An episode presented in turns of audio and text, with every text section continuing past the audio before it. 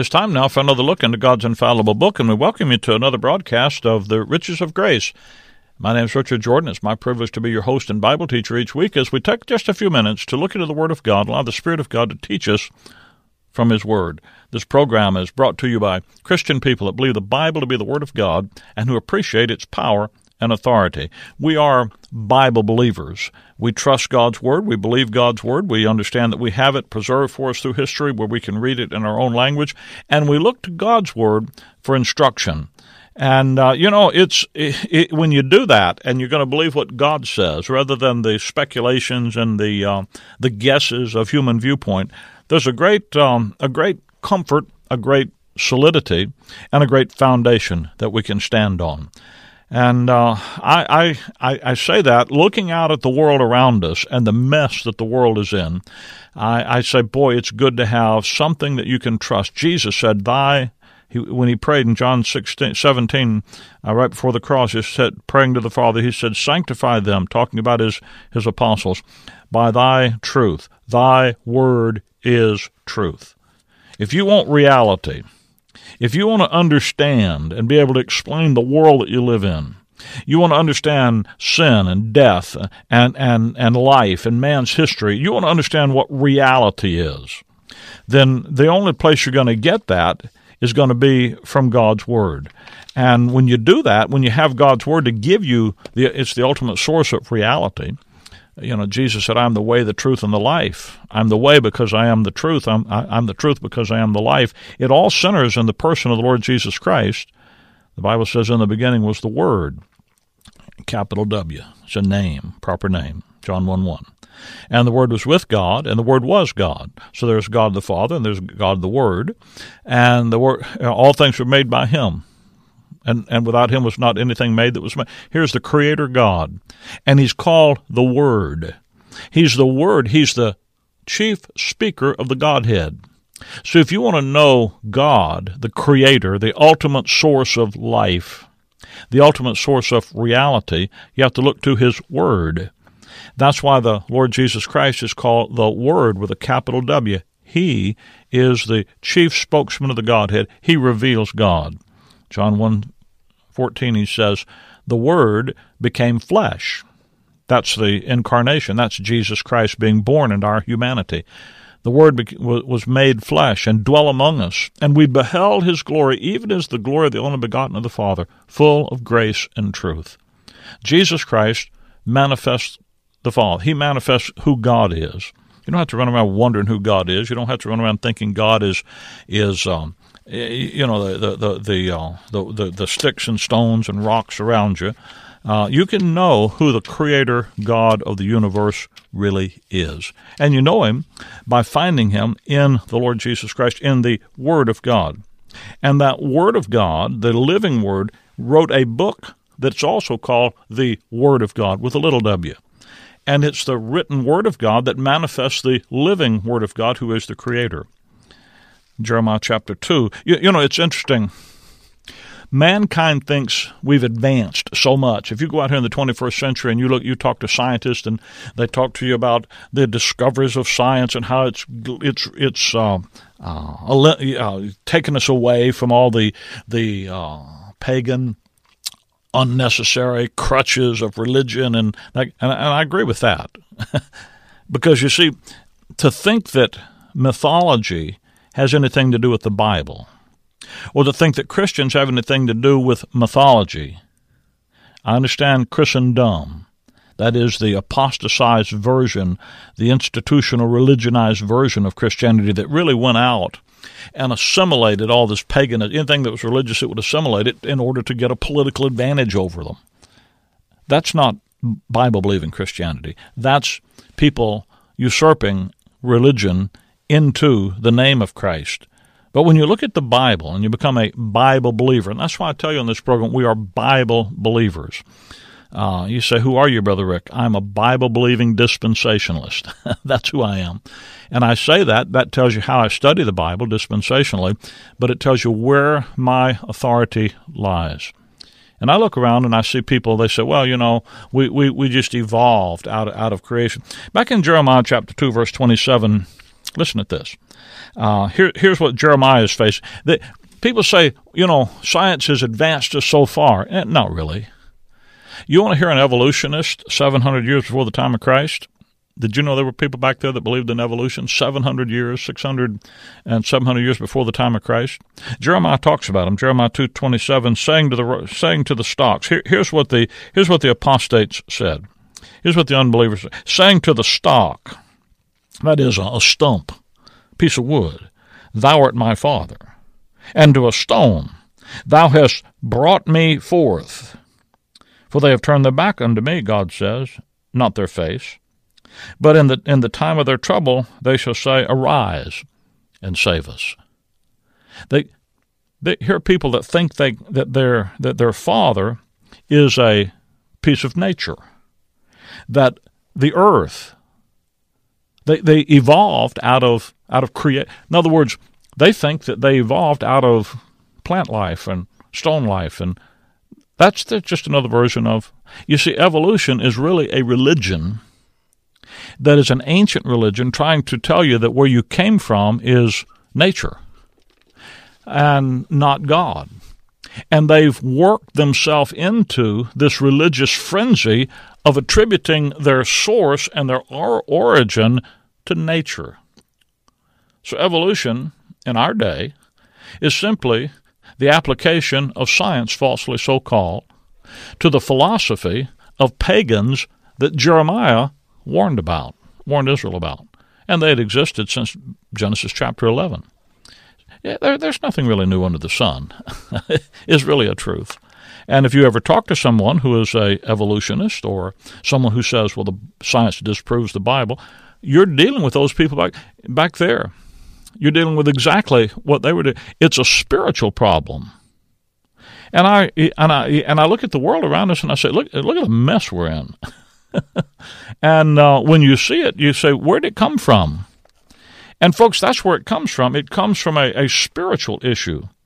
We just spent we spent a whole week without a television. I didn't see the news. I didn't have to listen to Fox News or MSNBC or ABC, CBS, you know, NBC. I didn't have to listen. I didn't. I didn't read the, the newspapers. I was a whole week with saints from all over the country focusing on studying the Bible. We had a meeting at 9 in the morning, 10 in the morning, 11 in the morning, 4 in the afternoon, and 7 at night. That's five hours of Bible teaching and preaching every day for a whole week. And then in between, you had fellowship with the saints about what they were learning. And we spent that whole week. And then we went home. and I turned on the television, and there's all this stuff coming over the transom about terrible things that had happened during the week that we were disconnected. And the question says, How in the world? How in the world did you get in the, the war getting the mess that we're in? Well, the the fact is that uh, when you're watching the culture around you disintegrate, and by the way, our culture is disintegrating. Um, the drift is over. Now, I realize that the church, and especially the so called evangelical church, is the, they, they either are navel gazing or backward looking. It's there's something strange about the, the so-called evangelical church, uh, and it's a spiritual uh, blindness, frankly. But they they're always looking at the past. Did you know that uh, all the they, they, they talk about let's build the mega churches and let's do the mega they don't have any influence in the world. Ten years ago, I, I, saw a study recently about that. Ten years ago, there were 400 churches in America that are that were over 10,000 in number. Today, there are 40. You know what that means? That means the the peak has happened and they're on the way down. And all you folks who have been thinking that gain is godliness, well, reality begins to set in, doesn't it? And you say, well, we see our culture moving into where? Into darkness. I mean, our culture, think of America. The, the, the shining city on a hill that, that, that Reagan always quoted. Now, he's quoting somebody else, you know that. But anyway, he, his, and he's right. I've been around the world, preached in, uh, in, in various continents and parts of, of, of, of the planet. And all you have to do is tell someone you're from America. And they have a, a special attitude, and it's not always it's not negative. Even in countries that are negative politically toward us, you find people that, wow, you're Americans, land of the free. That's what they know, and there's a yearning for that freedom, and there's a yearning for the prosperity, frankly, the luxury that America represents to the world. And with that flaming torch of freedom and prosperity and liberty and all that stuff that's out there in the minds of people who have less in all those categories than we do. Imagine America can't even define what marriage is. Well, the government never was supposed to define marriage. Marriage is not a government institution. It's not a church institution. You see, when you let the church define things, then you let the government define it. Marriage is a creation institution. It's defined by the Creator. And when you, it came right off the drawing board of heaven, folks. And if you let someone else define it, then you're going to wind up where we are today. And you watch our culture just disintegrate. Isaiah 5, verse 20 said about Israel before they went into captivity, and God destroyed that nation that had rebelled against him. So he said they call good evil and evil good. You see, in our culture, the drift is over. We're not drifting sideways. If the foundation be destroyed, what shall the righteous do? The foundation's been destroyed. And you're just watching the building come down. The planes have already landed into the tower, and now you're watching the buildings collapse. By the way, if you're a Bible believer, you're going to understand this. You're going to have to get ready to go underground, as it were. Did you know that you can travel around the world and find believers, and most often the believers are sort of underground, as it were, because the government and the systems don't want them? Well, that's nothing new the collapse that you see, the mess that you see around you. And, and by the way, it's not just America. People say, well, it's so bad in this country. Listen, it's better here on any area than it is most anywhere else in the world. People talk about how bad the econo- economics are. They're worse every other place. People talk about how bad race relations are. They're worse almost every other place. People talk about how bad. Listen, America is still ahead of everybody else, and we're in a mess. Think of what the rest of the world's like. You see, America is just going the way of all flesh, the way of mankind. So if you want to understand what's happening and how it came about and what to do about it, the answer is going to be found in the Word of God. Romans chapter 1, the Apostle Paul. Paul's our apostle. He's the apostle of the Gentiles. So if you want to understand how the Gentiles, that word just means the nations, in the dispensation of grace, God has set the nation Israel, his special nation, aside and temporarily gone out among the Gentiles to form out of the Gentile nations, all the nations of the earth, a agency called the church, the body of Christ. He's going to call out of the nations a people that he's going to form into a spiritual body of believers, not a physical body, a, a spiritual body of believers. God doesn't dwell in temples made with hands today. You don't go to a church building and find God. You go somewhere to a church building and they tell you they have God in a little box up behind an altar. Run. That's not where God is. Today, God lives in the hearts. He lives in the body. He lives in His people. So you see, you can't fake this today. Our body, Paul says, don't what? Don't you know that your body is the temple of the Holy Spirit? Right to the Corinthian believers. And by the way, the Corinthian believers were were probably the most unattractive believers that Paul wrote to. Someone told me recently, said, Well, certainly so and so's in heaven. They were such good people. Good people don't go to heaven, folks. Do you understand that? Good people are not who goes to heaven. The people that go to heaven are lost people. The Bible says that Jesus Christ came into the world to save sinners. He didn't come to save good people, he came to save bad people because everybody's a bad people. We've all sinned and come short of the glory of God. And if you think through your goodness you're going to measure up to God's righteousness, well, cut off my legs and call me shorty. You're not going to get there. You say, well, I'm better than so and so. You know, go into a room 100 people. You can find somebody you're better than. Look around. Hey, I'm better than that guy. I'm better than that guy. The problem you have is You can look, keep looking and you find somebody better than you. You're not at the head of the line. You know who's at the head of the line? Jesus Christ. He was without sin. Now, how you doing with that one? Well, I know how you're doing. You're not doing so good, are you? You're a sinner. You know how many times Adam and Eve had to sin get kicked out of the Garden of Eden? One time. That was all. You see, you already qualify. You're a sinner. The Bible says that God's pure eyes cannot behold sin. Well, you can't make it then because you're a sinner. You don't qualify. You qualify to go to hell. You qualify. I mean, think about it. Revelation 21 8 says that the, the, the, the fearful and unbelieving and abominable whoremongers and sorcerers, you say, Brother, that's not, I'm not any of that. Well, then it says, and all liars. How you doing with that one? Got you there, didn't we? Yeah, he got me. He got you. All liars shall have their part your lie earns you a wage.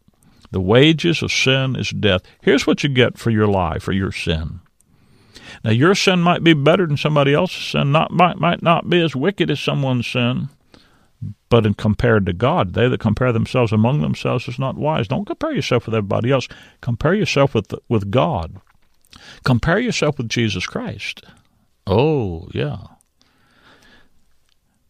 shall have their part in the lake of fire, the lake that burns with fire and brimstone, which is the second death. You see, the wages of sin is not just put you to bed with a shovel and hang you out in a skull orchard somewhere. The second death is the death of your inner man, not just your outer man, your inner man. And the place where your inner man is separated from God forever, place called hell, and the lake of fire. Now, whatever you want to make that, that's separation from God for eternity. And the ultimate consequences of your sins you'll reap forever. You say, well, boy, that's not good news. No, that's not good news. But the good news is that God commended his love toward us, and that while we were yet sinners, Christ died for us. You see, what God did, what the good news is, is that when you couldn't and you didn't deserve it, you didn't even want it, God could, Jesus did deserve it, and He gave it to you, and God commended His love toward us, and that while we were yet sinners, Christ died for us. I'll say it to you again God's love is not tied to your finances. It's not tied to the condition of your health.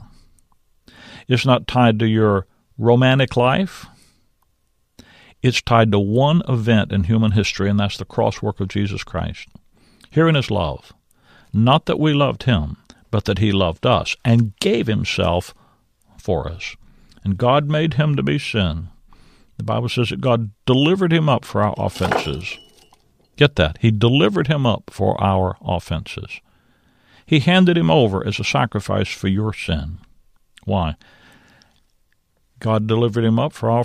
God made him to be sin for us, that we might be made the righteousness of God in him. You see, he delivered him up for us all. Then he raised him from the dead, that he might justify, that is, declare us to be righteous. If the wages of sin is death, and Jesus Christ died and put away all of our sin, then it's not possible for death to hold him. So he, God raised him from the dead so that he could demonstrate all of our sin is done away with. Therefore, his resurrection is like a receipt that says, paid in full, all sins taken care of, death is dealt with, put out of the way, and life I can give you. Now, that's what the Lord Jesus Christ does. There's the finality all of our sin are paid for. All of our sin is dealt with. The guilt, the shame, the failure, the bondage, the the uh, uh, uh, mess that sin gets us in is taken care of, and then new life is put in its place, and that's the Christian life. And it's not something you gain because you did something. It's something that's given to you because He did something. And when you trust exclusively in what He did, the Bible says that the gospel, the good news I uh, of Christ, the gospel of Christ is that He died for our sins, was buried, and rose again for our justification. The gospel is not just the death, burial, and resurrection, by the way. It's that He died for our sins. The reason for His death was you were a sinner, I was a sinner, and our sin was going to condemn us to death eternally. So Jesus Christ paid for everything that's wrong with me and you. And then God raised him from the dead so that he could give us eternal life. The wages of sin is death, but the gift of God is eternal life through Jesus Christ our Lord. Now, that good news, and you notice there's no religion in there. I didn't say anything about going to church. I didn't say anything about tithing. I didn't say anything about you know ceremonies and sacraments that you keep correctly. I just this is something between you and the Creator. Got nothing to do with religion.